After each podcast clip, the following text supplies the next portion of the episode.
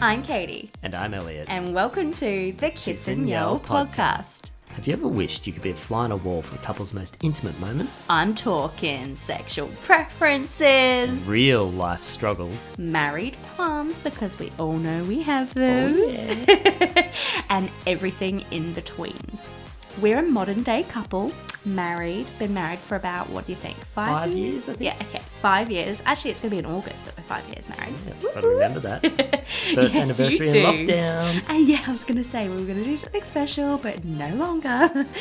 And we want to share the ups and the downs. I know that you guys would struggle just as much as us to keep a really successful marriage in the modern day. It's hard. We don't have the tribes that we used to have. If you've ever wondered if it's normal that you and your partner go a month without more. sex, yeah, or more, then that is okay. You've come to the right place. We're going to talk about it and um, we're going to share the highs and the lows, all the intimate details.